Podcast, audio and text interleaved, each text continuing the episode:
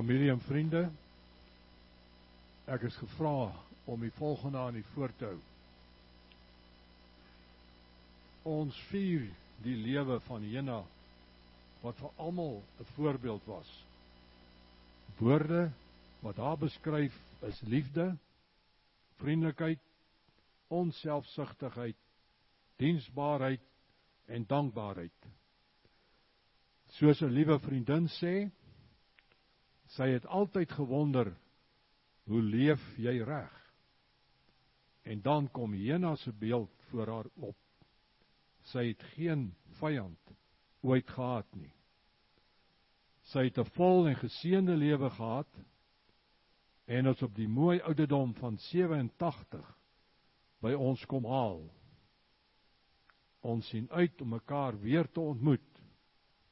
Verseker met 'n groot glimlag. Dankie.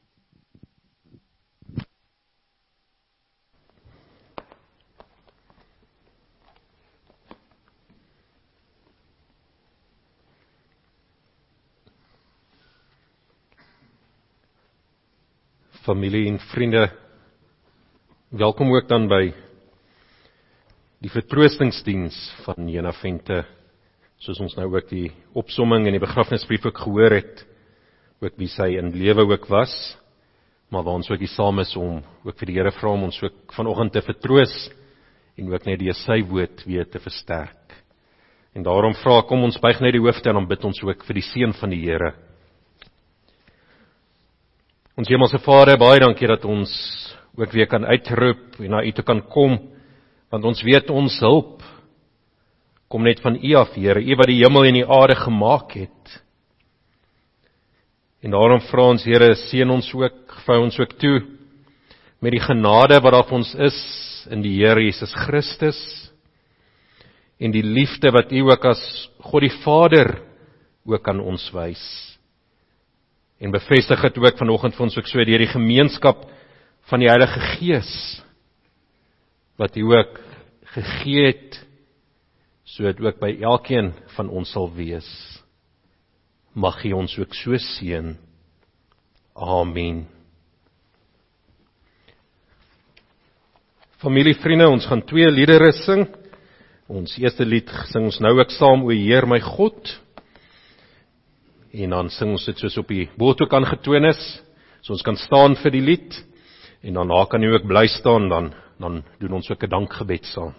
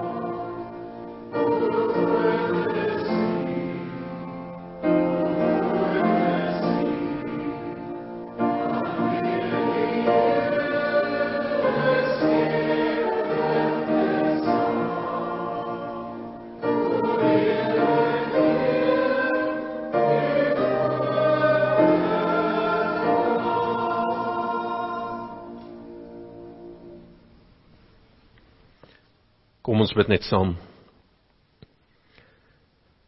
O Here God, soos ons ook saam gesing het, kom ons ook na U toe want ons wil ook net vir U dankie sê ja vir U groot skepingswerk wat U ook doen dat U ook die aarde en alles daarop gemaak het dat U ook ons elkeen ook gevorm het en geroep het en dat U ons elkeen ook persoonlik ken.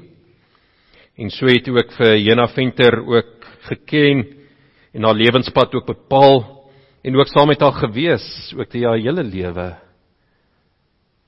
Maar soos ons verre ook gesing het, wil ons in besonder ook vir U dankie sê dat dat U nie net wonderbaarlik geskep het met krag en mag maar ons oog gegee het aan ons eie sonde en begeertes nie maar dat U juis deur die liefde wat U deur Christus Jesus die seun aan ons bewys het vir ons losgekoop het ook van die ewige dood en dat u ons ook so deel gemaak het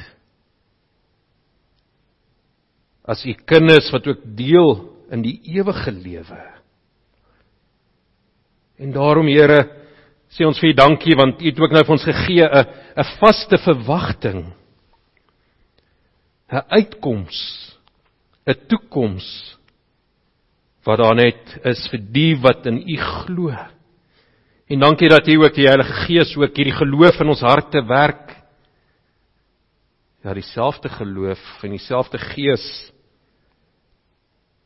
wat ook in Jena Vente se se lewe ook so sigbaar is dat ons ons hoop op U alleen vestig dat U alleen ons verlossing en redding vir ons gee deur U groot liefde. En daarom wil ons ook net vir U dankie sê die seën wat U ook in ons lewe gebring het deur die lewe ook van Tannie Jena dat ons haar ook so kon geken het. Ook haar glimlag ook so aangeraak is dat ons ook met met dankbaarheid en vreugde ook kan terugdink aan hoe sy ons elkeen op 'n unieke en besondere manier ook deel was van ons lewens. Ja, as 'n moeder, as 'n ouma, as 'n vriendin, as 'n gelowige. En daarom kan ons net met nederigheid ook ook net erken maar U was goed vir ons gewees. En ons kan ook nou uitsien na na die dag wanneer ons Here Jesus kom. Kan uitsien dat ons dan vir altyd ook by U sal bly. Maar dankie Here dat ons ook in ons nood en ons verlange en ons hartseer na U toe kan kom dat U ons weer herinner dat ons skuilings, ons vesting gebou is op die rots op Jesus Christus. Dat U ons as U eiendom beseël en die Heilige Gees in ons harte gegee het as waarborg van wat ons nog sal ontvang. En dankie dat U ons ook so ook versterk in ons geloof vanoggend dat U ook ons ons droefheid, ons hartseer ook kan omskep in vreugde. Dat ons weet maar maar ons hoef nie hartseer te wees nie want U het die dood vir ons oorwin, U het die angel, die byt van die dood vir ons weggevat. En dat ons nou ook ja met verlange maar met vreugde ook net vir U dankie wil sê. Vertroos ons deur U woord en U Gees en dat ons ook met dank U teenwoordigheid beleef. Ons bid dit alles omdat U ons opregtheid liefhet en deel maak as meer as oorwinnaars deur die liefde wat U vir ons wys in die Seun Jesus Christus. Amen.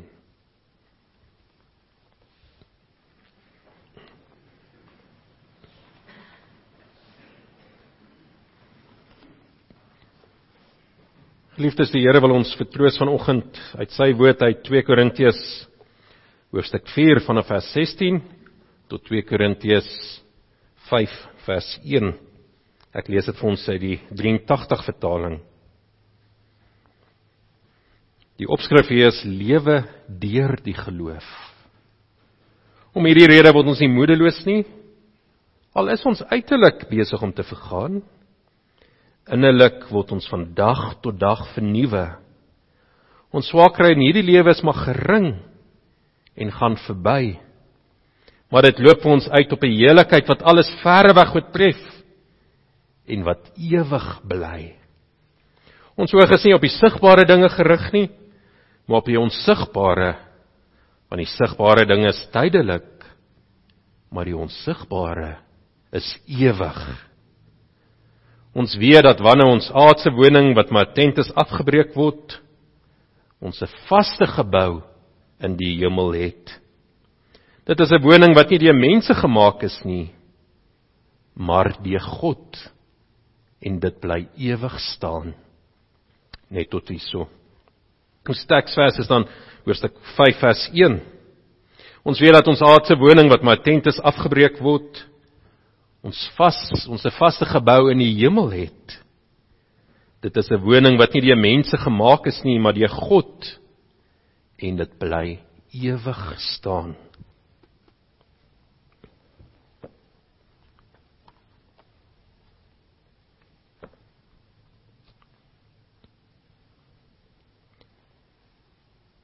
Geliefdes Corlin en ook oor die internet ingeskakel saam met ons Saronay en al die kleinkinders en ander skoonseuns en familie. Met die dood van 'n geliefde word ons ook weer herinner dat hierdie lewe maar net tydelik is. En so lig Paulus deur die Heilige Gees dit ook van ons vanoggend uit ook uit 2 Korintiërs hoofstuk 4 en 5 dat ons ook in die lewe van Tannie Jena ook gesien het die hierdie lewe lei tot agteruitgang waar mens ook ouer word, dan is ons uiterlik besig om die liggaam ook te vergaan, maar dat ons ook innerlik in ons siel en ons gees ook daar nog steeds kan sterk bly. En hierdie swakry is dan nie vir ons ons die einde van wat ons beleef nie, maar maar die swakry is maar die korte. Dit is maar gering, dit gaan verby. En dan loop dit ook vir ons uit. Ook waar iemand ook sterf, loop dit uit vir ons op 'n heerlikheid wat so mooi beskryf word wat alles ver weg oortref. Iets wat ons nie eens aan kan gedink het hoe goed dit is en hoe dit moet wees om om ook ewig by die Here te kan bly nie. En dan sê die tyd stuur ook ook vir ons ewig. En dan het ons hierdie baie mooi beeld wat hier ons gegee word en ons kyk bietjie meer na hierdie beeld van dat die dat 'n tentwoning maar die tydelike is, maar dat die woning wat vir ons by die Here is, vir ons die ewige is. En dis ons groot troos dan ook vanoggend wat ons hier ook so saam kry. Dat die Here vir ons die tydelike verruil vir die blywende en die ewige. In die beeld is ons baie mooi, 'n tent 'n tent wat maar 'n tydelike woonplek is, 'n tent wat ons gebruik wanneer ons net 'n naweek dalk wil wegbreek om te gaan kamp, wanneer ons op reis dalk ook is. Maar dis nie vir ons ons die ewige tuiste waar ons ook wil bly nie. Nee, ons almal verlang ook daarna. Ons ons wil tog vastigheid ook hê. Ons wil 'n blyplek hê wat wat nie so maklik kan skeur en verweer en as dit reën dat die water kan inlek nie. En daarom heel moontlik wil ons almal ook hier op aarde ook vir ons ons huis ook bou of koop. 'n Gebou van klip wat ook vas kan staan en wanneer die storm so kom, dan staan hierdie gebou ook so stewig.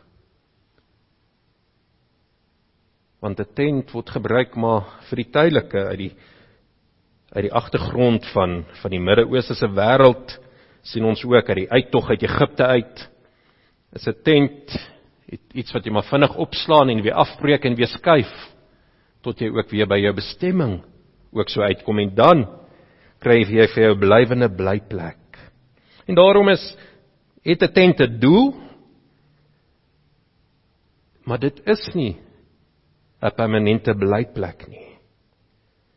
En so word dit baie my ook vir ons beskryf, maar ons lewe op aarde het ook 'n doel en 'n funksie, maar maar dis maar 'n aardse tentwoning. Dit het ook 'n bepaalde doel gedien. Maar dit is nie die ewige nie, dis iets wat verweer en verbygaan en dit het ook sy beperkings en sy gebreke uit die lewe wat ons ook het. En dis ook deur die sonneval is daar ook vir ons bepaalde probleme en hartseer en lyding wat ons ook beleef. En so is dit dat dat ons liggame ook al hoe meer verweer en verniel en agteruitgaan, afgebreek word.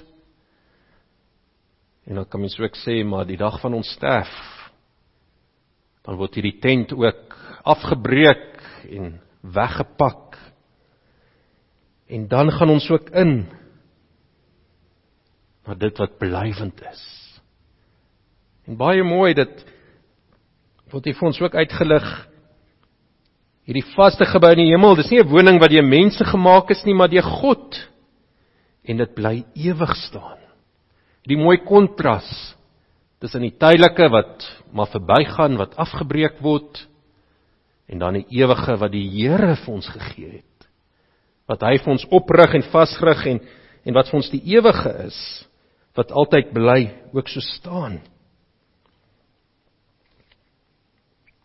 En dit is ons ook mooi dat dat die Here ook van sê maar maar vir sy kinders die wat in die Here Jesus Christus as verlosser glo, die wat ook bely ons sondes is deur Jesus Christus se bloed afgewas. Vir ons is hierdie ook 'n sekerheid. Ja, die Heilige Gees het ons reeds nou ook nuwe mense gemaak. Ons ook geheilig en ons is heilig beteken dan ook afgesonder vir die Here. Ons is sy eiendom, as te ware sy erfgename. En die Here het vir ons iets beters. Ons ons gaan dit ook ontvang. En daarom kan ons ook by 'n geliefde se dood hieraan weer herinner word, nie net vir die geliefde self nie, maar ook vir onsself in ons eie lewe. Dat ons ook 'n bestaan hierna het, dat ons ook nog 'n doel en 'n opdrag het ook vir na die dood. Ja, ons siele wat onmiddellik ook by die Here is waar ons doodgaan, soos dit deur die skrif ook vir ons aangedui word, maar eendag ook met Christus se wederkoms waar ons ook 'n verheerlikte liggaam ook gaan hê. 'n Liggaam soos Openbaring 21 het beskryf waar daar nie enige hartseer of trane of dood is nie waar ons nie meer deur die sonde geraak word nie waar ons die volledige teenwoordigheid van die Here ook beleef. En daarom moet hierdie tydelike ook afgebreek word so met hierdie aarde ook vergaan. Selfs die wonings wat mense hier op aarde bou, vergaan ook een of ander tyd. Voortdurende instandhouding is ook nodig. Selfs die beste en sterkste geboue is daar natuurramp ook gebeur of soos ons nou op die nuus gesien het van 'n ontploffing dan word daai geboue ook geraak maar wonderlik dit wat die Here vir ons oprig. Dit is ons se ewige en ons ons kan amper nie hierdie begrip mooi verstaan nie want ons dink nog in tydelike terme. Die grootheid van ewigheid is ons te groot om te begryp. 'n Bestaan wat nooit weer gaan ophou nie.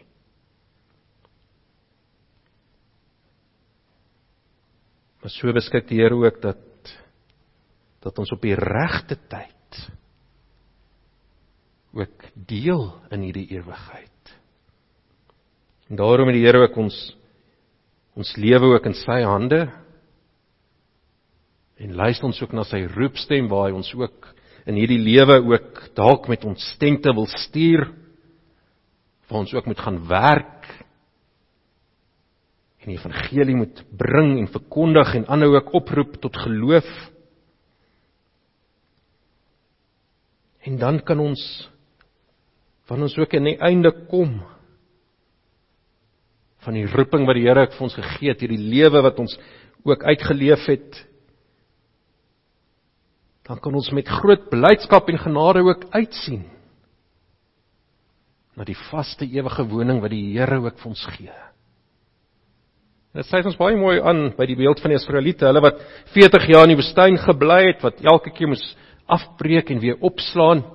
En ja, deur die Here se genade lees ons het hy gesorg, hulle klere het nie verslyt nie. Hy het daai tydelike wonings ook vir hulle in stand gehou. Maar dink jy die blydskap wat hulle mis beleef het toe hulle ook in die beloofde land inkom en hierso kon hulle nou vestig, hier kon hulle bou om te weet dat hulle nie weer hoef te trek nie. En so is dit maar net vir ons 'n klein afbeelding van wat die Here ook vir ons gee. Die Here vir ons ook wys dit wat ook ewig is. En so sluit ons baie mooi ook aan by 1 Petrus 1 waar ek so my die erfenis wat die Here vir ons ook in gereedheid hou is vir ons 'n onverwelklike erfenis. Dit wat nie kan verlep nie, dit wat vas bly staan, dit wat vir ons ewig is. En dis dan die groot groot troos vir ons dat ons redding, ons verlossing nie van ons afhang nie. Want dit wat ons as mense maar maar bou en vestig is is maar tydelik. Selfs die beste wat ons hier op aarde ook kan verrig en doen kan nie naasby vergelyk word met die wonderlike kwaliteit van die lewe wat God vir ons ook kan gee nie. Maar dit gee hy dan en dit staan vas. En so het Jesus Christus ook beloof. Maar julle het deel in die koninkryk van die Here. Dat ons met vreugde sal ingaan in die huis van die Here. So is dit vir ons ook baie mooi gegee in Matteus 25 vers 21 en 23. Daarom sluit Paulus ook hierby aan wat hy ook sê maar dood Waar is jou angel nou?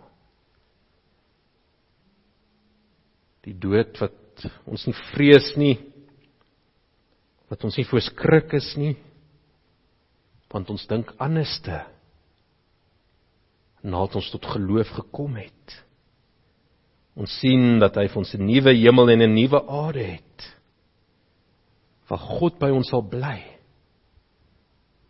Waar ook hierdie trane van ons oë afgevee sal word en waar alles nuut gemaak sal word in hierdie onbeskryflike heiligheid. Ons het nou maar 'n aardse tentwoning, maar hy gee vir ons 'n ewige huis in die hemele wat hy self vir ons bou. En hoe kan ons dit prakties uitleef vandag? In eerste plek, ons het hierdie troos, hierdie wete dat ons nie moedeloos moet wees nie.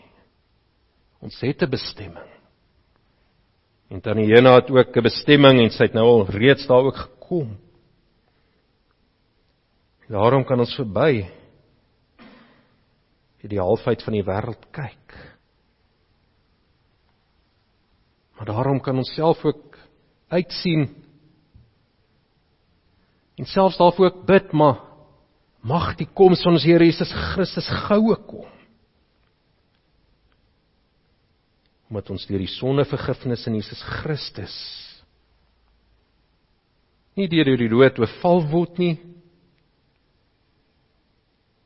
maar kan vra wanneer ons roeping ook klaar is, soos die Here ook bepaal het, dat ons ook by hom kan wees. Daarom kan ons losmaak ook van hierdie aardse.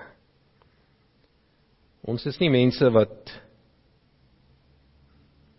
wat nie kan losmaak of of afskeid neem van die dinge wat ons nou hier ook beleef nie.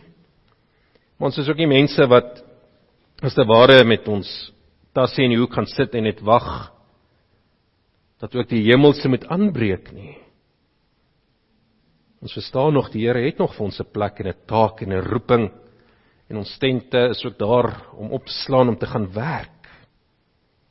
En daarom lewe ons ook nou voluit soos hy van ons verwag. En ons hou ook nie op nie.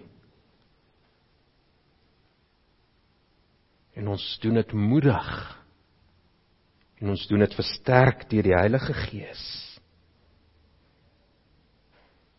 Maar ons fokus, ons gedagtes is gerig op die dinge daarbo.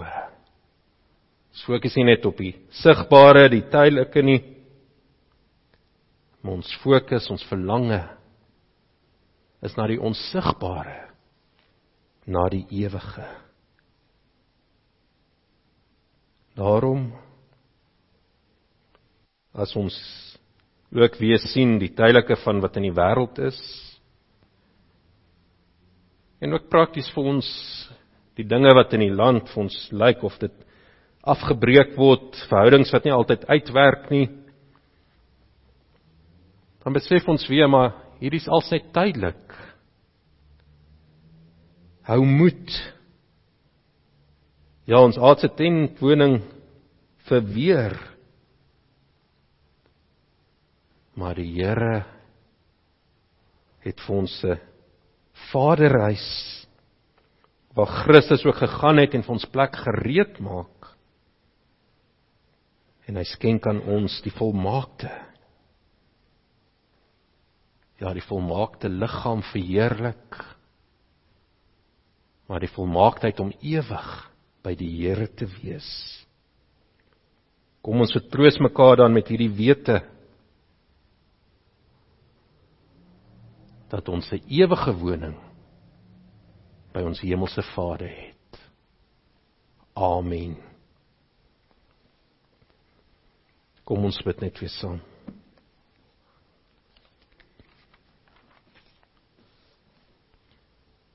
Dankie ons hemelse Vader dat ons ook weer herinner is en die u woord ook bevestig is en die Heilige Gees het ook in ons gewerk maar dat ons ook 'n ewige woning by u ook het en maak nie saak hoe moeilik en hoe swaar vandag ook vir ons is nie die blydskap en die vreugde wat u ook vir ons gereed maak waar ons ook kan deel dit is oorvloedig oorvloedig ja omdat U dit so vir ons gee. En dankie Here dat U ons ook nou lei en en ook bekwam maak om om ook met ywer ook reeds nou ook vir U te leef. Dat ons ook as 'n voorbeeld vir ander ook in die evangelie ook ook so kan verkondig maar dit ook vertel en dit ook uitleef dat U ons ook hier op 'n sendingreis ook stuur. Maar dat ons ook saam ook eendag by U gaan wees. En versterk ons geloof ook weer so dat ons soos Paulus ook kan sê maar om te lewe is vir ons Christus maar om te sterf is vir ons wins. Dankie Here dat dit U alleen is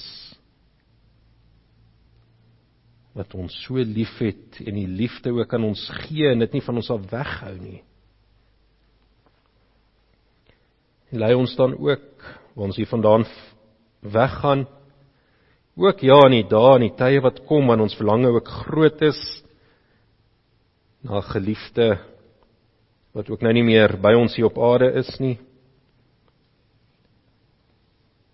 dat ons ook weer versterk is deur die groot liefde en die krag wat U aan ons gee ons vra dit alles Here omdat U vir ons die genade en vrede gee die seun Here Jesus Christus. Hy wat u wil volbring het sodat ook nou vir ons 'n heerlikheid en 'n ewigheid by u is. Amen. Geliefdes, kom ons staan dan sing ons ook nou saam die oorwinningslied waar ons ook weer kan met blydskap kan getuig dat ons ook deel het in die oorwinning wat die Here vir ons gee.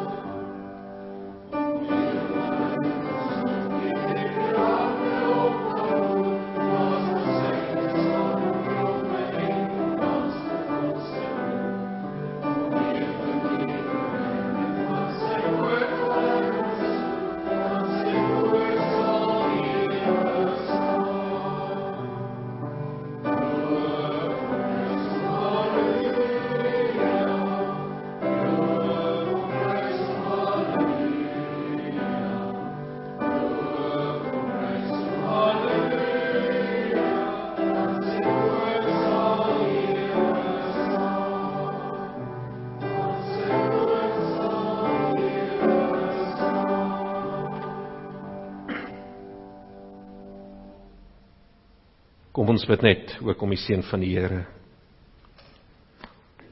Ons hemelse Vader, dankie dat U ook aan wie ons gebring het. En mag U ons verder ook seën met die genade van ons Here Jesus Christus. Dat U ons ook sal beskerm en dat U ook tot ons redding sal verskyn en ons gebede sal verhoor. Maar meer nog Here dat U ook aan ons U vrede sal gee. Die vrede van die Heilige Gees wat ook by ons altyd is en bly. Amen. Jy kan maar weer sit.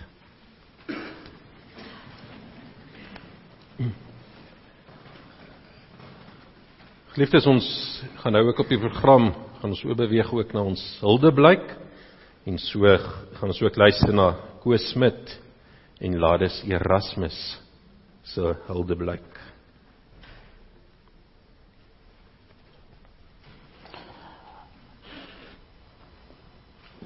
Corlin, toe jy my gekontak het om die huldeblyk vir jou ma te doen, was dit vir my aanvanklik 'n wonderlike voorreg. Ek het dit verwelkom dat ek nou geoormerk is om dit te kon doen. Maar later toe ek my gedagtes nou rakende dit dit nou begin realiseer, het ek net besef. Dit korreleer nie met wie hier na venter was nie. Ek beskik nou maar net nie oor daardie verbale kwaliteite nie. Daarom is hierdie 'n beskeie maar beslis nie 'n objektiewe uh weergawe van wat sy werklik waar is nie dit was nie. Maar voor ek nou daarby kom. Jy Corlin namens die familie en vriende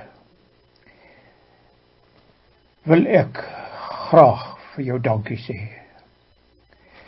Jou insette tydens haar siekte en ook die jare voor dit.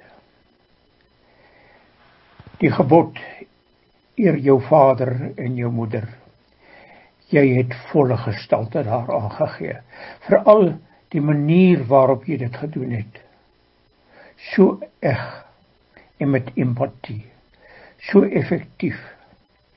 Corlin, jy het elke dag wat sy hier op aarde was, het jy haar dag gemaak. Jy kan vir jouself dink, hoeveel keer het sy nie deur haar pyn en lyding via 'n glimlag en 'n oogkontak vir jou dankie gesê. Jy was vir haar 'n tonikum. Baie baie dankie en baie baie geluk. Ons waardeer dit en ek weet sy ook. En dit was so eienaar. Daai oë en daai mond en daai skaalse laggie wat sy altyd gehad het. Ag sy was 'n pragtige mens. Om by haar te kom. Ek het nou verlede nag gedink, waar moet ek begin? Wat gaan my inleiding wees? En die lig wat tot my gekom het, was 'n Duitse spreekwoord, net drie woorde wat by haar gepas het. Kraft deur Freude. En dit beteken sy het soveel geluk en vreugde in haar hart altyd gehad. Dat dit haar gemotiveer het om voluit te lewe. Elke dag was vir haar 'n uitdaging. Sy het min gepraat. Maar dit is soos Langehoven sê, iemand wat baie praat sê niks. Sy was 'n doenmens. Sy was die draer van die gesegde 'n daad spreek vir homself. En haar verantwoordelikheid teenoor haar man en haar kinders was deur die jare vir my iets besonders. Ek het die voorreg gehad om vir meer as 70 jaar vir haar te leer ken. Sy was 'n besondere mens. Ook teen haar teenoor die res van haar familie en vriende. Haar gelukwensing met verjaarsdae of datums van oorledenes. Ek weet nie hoe dit sy dit reg gekry het maar sy het niemand gemis nie. Van die jongste enetjie, 'n babatjie van paar weke in die familie. Tot mense wat lankal oorlede is. Ag Corlin, ek sal graag daai boekie wil sien waar sy al daai aantekeninge gemaak het asseblief. voeg nog dit by. Kyk, as daar iemand is wat 'n kok in murg en been was en doen en late, dan was dit Ena Venter. Sy was 'n vrou so na 'n man se hart. Om nie eens te praat van 'n gasvrou. Och, wat 'n wonderlike voorreg was dit nie altyd elke jaar vir jare en jare. Kon ons nie wag dat dit Julie maand moet word op pad Fortuin toe. Om by Jena en Van Venter 'n draai te maak nie. Daai kos wat sy altyd voorgesit het. En drie maaltye as ons 'n dag oorgebly het. Elkeen was 'n treffer maar jy kom maar 3 dae ook oorgebly het. Daar was elke keer iets nuuts. Jy het dit of jy het dit nie. En dan seker die belangrikste karaktereienskappe. Vir meer as 70 jaar het ek daai vrou nooit sien kwaad word nie. Nooit 'n slegte woord. Geen vyandheid sy op aarde gehad nie. Sy was 'n juweel. 'n ikoon. Enige man se droomvrou. Ag ek wil afsluit. Gaan my om so ietsie persoonliks aan te haal.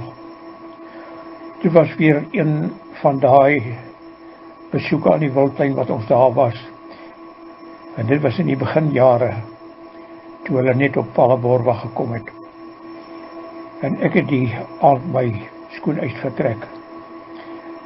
En Yvonne my vrou het gevra of my toon seer is. Ek sê ja, Jesus, hy juk verskriklik.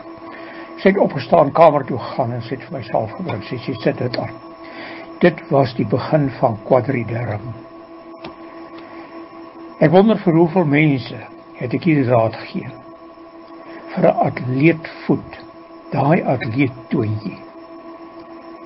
Dit was die einde gewees. Dit werk Maar boonbehalwe dit.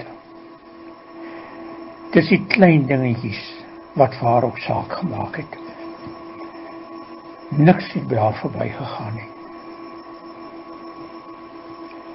En dan net iets om hier af te sluit. 3 Februarie 1961 het ek en my vrou besluit om verloof te raak. Ons is die aand na my skoonmoeder toe Sy het nog nie geslaap nie, was al hier reeds na 10 in die aand. En toe ek vra, toe sê sy vir my, "O, kos." En toe sê dit sê dit daar, "O, oh, hier kom dit dan." Sy sê vir my, "Hoorie, weet jy hoe kwaaikop hierdie is? Weet jy hoe bedonderde ou mensie sy is. Sy's anders as haar ander drie susters. Ag ek het vir haar gesê. Dan is Sera Ou baie nie het gesê jy moet uithou. Dis waarvoor uithou gemaak is. En ek hou tot vandag toe nog uit. Vra maar vir my vrou en my kinders, my seun en dogter daar sit hulle. Jena Venter.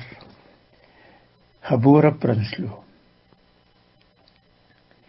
Jena korreleer vir my met die hiernamaals. Sy vir ewigheid is sy by haar vader. Venter het gestaan vir venster. Elke môre het sy haar dagtaak in die lewe gesoek, uitgekyk by die venster. Gebore Prinsloo. Sy is op hierdie oomblikke 'n ou prinsie in haar hemelse koning en vader se ryk. Ons gaan haar die rus. En net soos die predikant amper 70 jaar gelede afgesluit het vir paai nie hulde blik gelewer. 'n Sederheid geval. Ons kan almal vandag getuig in Jena Venter het 'n seder geval net soos haar pa het nie ek dankie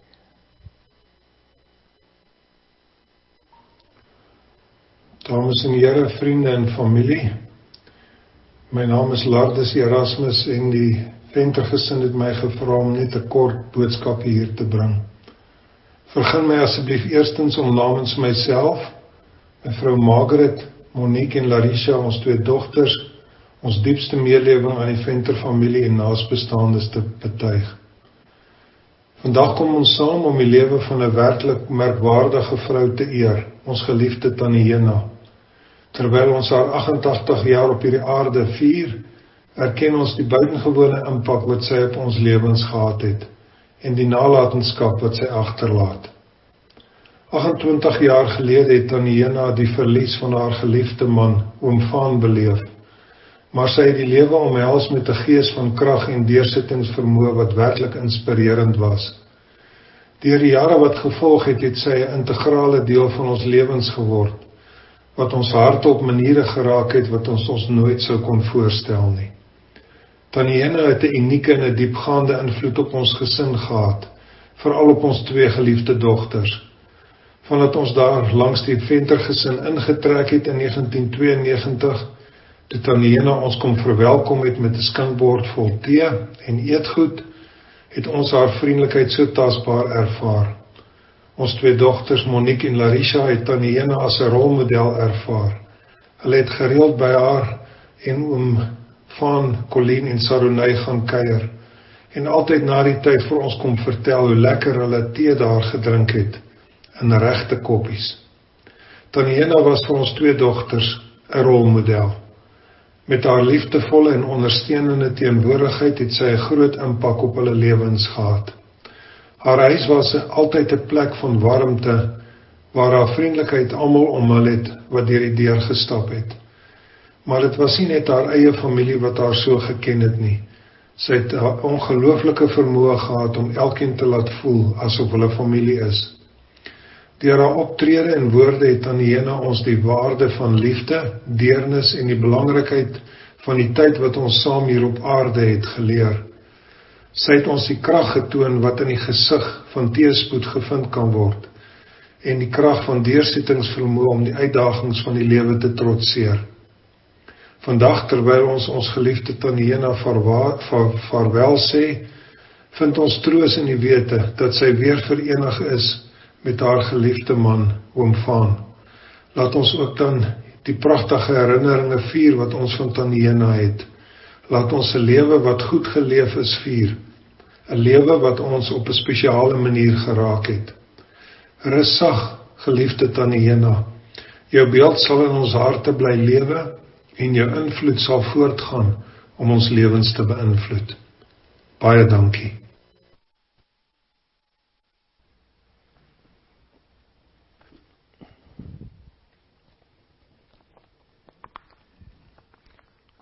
Ons kan dan nou ook by die tee drink, kan ons ook bietjie verder ook deel en getuig hoe tannie Jena ook ons lewens aangeraak het. Ons gee nou geleentheid dan ook vir Willie Matthysen met die bedankings.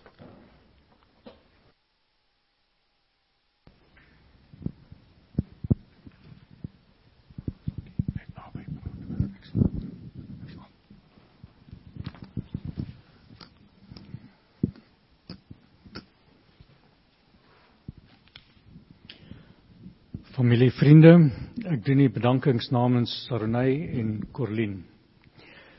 Baie dankie aan almal wat vandag moeite gedoen het om hier te wees en na die uitsending te kyk. Rusoort Ouetehuis se bestuur, matrone Magda, Verena, elke versorger, skoonmaker, kombuispersoneel en hekwagte. Almal praat met groot liefde van Tannie Venter. Baie dankie dat julle oor jare vir ma gesorg het en haar haar waardigheid laat behou het. Dr Ingrid Engelbrecht wat werklik belang gestel en omgegee het, sy het altyd gesê, "Corlin, daai ma van jou is darm sterk." Baie dankie vir dokter se ondersteuning en bystand. Dominee Dani Potgieter vir die besoeke, omgee en dat jy vandag se verrigtinge waarneem.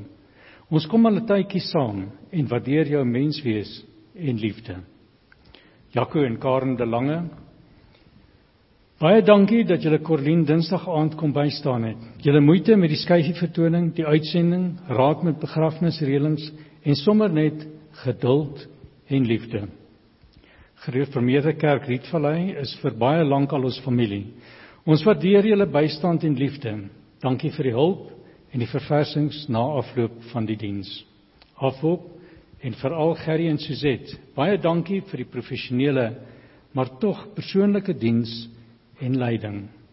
Die vier prinslosissies. Hulle het maar die langste geken. Hulle was nou almal ouer as 85 met geseënde lewens. Tannie Pauline en Hermanus wou so graag vandag hier wees. Tannie Yvonne van Potchefstroom is hier. Baie dankie vir die hegte band wat julle vier gehad het. Maar Jena was bitter lief vir elkeen van julle. Baie dankie ook vir al gades vir al die jare se liefde. Oom Koos wat die hulde blyk lewer, is nou die enigste swaar. Ons sal oom moet oppas. Corlin wil graag vir Sarnay, Pieter, Junay en Andrew uit haar hart bedank. Julle was altyd daar vir ma en julle het moeite gedoen om vir haar te kom kuier. Alles julle nou ver, was sy beslis bewus van julle. Hanro en Jonay, ouma was al wou altyd weet hoe dit met julle twee gaan en sy het altyd breëbors vir almal van julle vertel. Ons waardeer julle en julle pa Pieter se besoek in April. Sarney, jou besoek in Junie was goeie tydsberekening. Baie dankie vir jou moeite, lang ure op lughawens en vliegtye om by my by ma uit te kom. Ek waardeer dit baie. Ons het so lekker gekuier. Wimpie, jy help al vir jare met baie geduld vir ma. Baie dankie dat sy kon saamgaan met vakansie, kom kuier en dat jy ons talle kere afgestaan het om sommer net vir my ma te gaan kuier of oorslaap. Dankie dat as jy bewoor raak, ek kan weet dat jy regtig lief is vir jou ou skoonma. Rikus en Karlin, Julle was altyd reg om ouma te help. Eers haar hand gevat, toe haar gehelp met haar wiele en later rolstoelstoot. Sy het met groot trots van julle gepraat en kon nie wag om elke middag, ja, amper elke middag te sien nie. Hanro Junay, Carly Enriquez, julle het ouma se hart vol gemaak tot bo. Nee, dit het oorgeloop. Sy het baie vir julle gebid as sy gehoor het van 'n toets of 'n uitdaging het sy gesê ek moet net meer bid. Volg haar voorbeeld.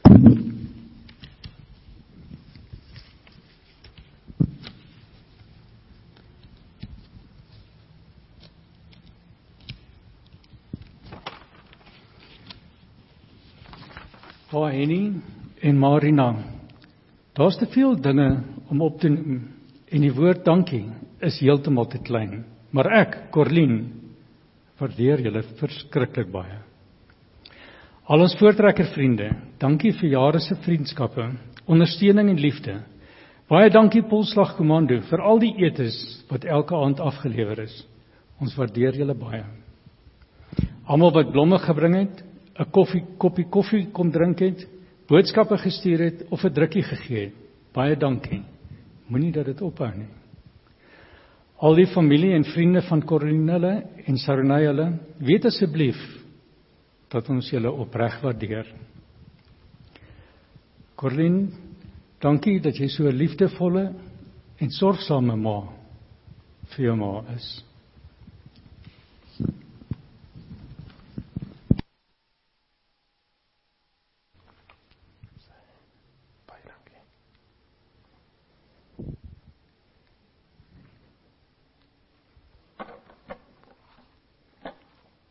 Baie dankie Willie ook vir die bedankings.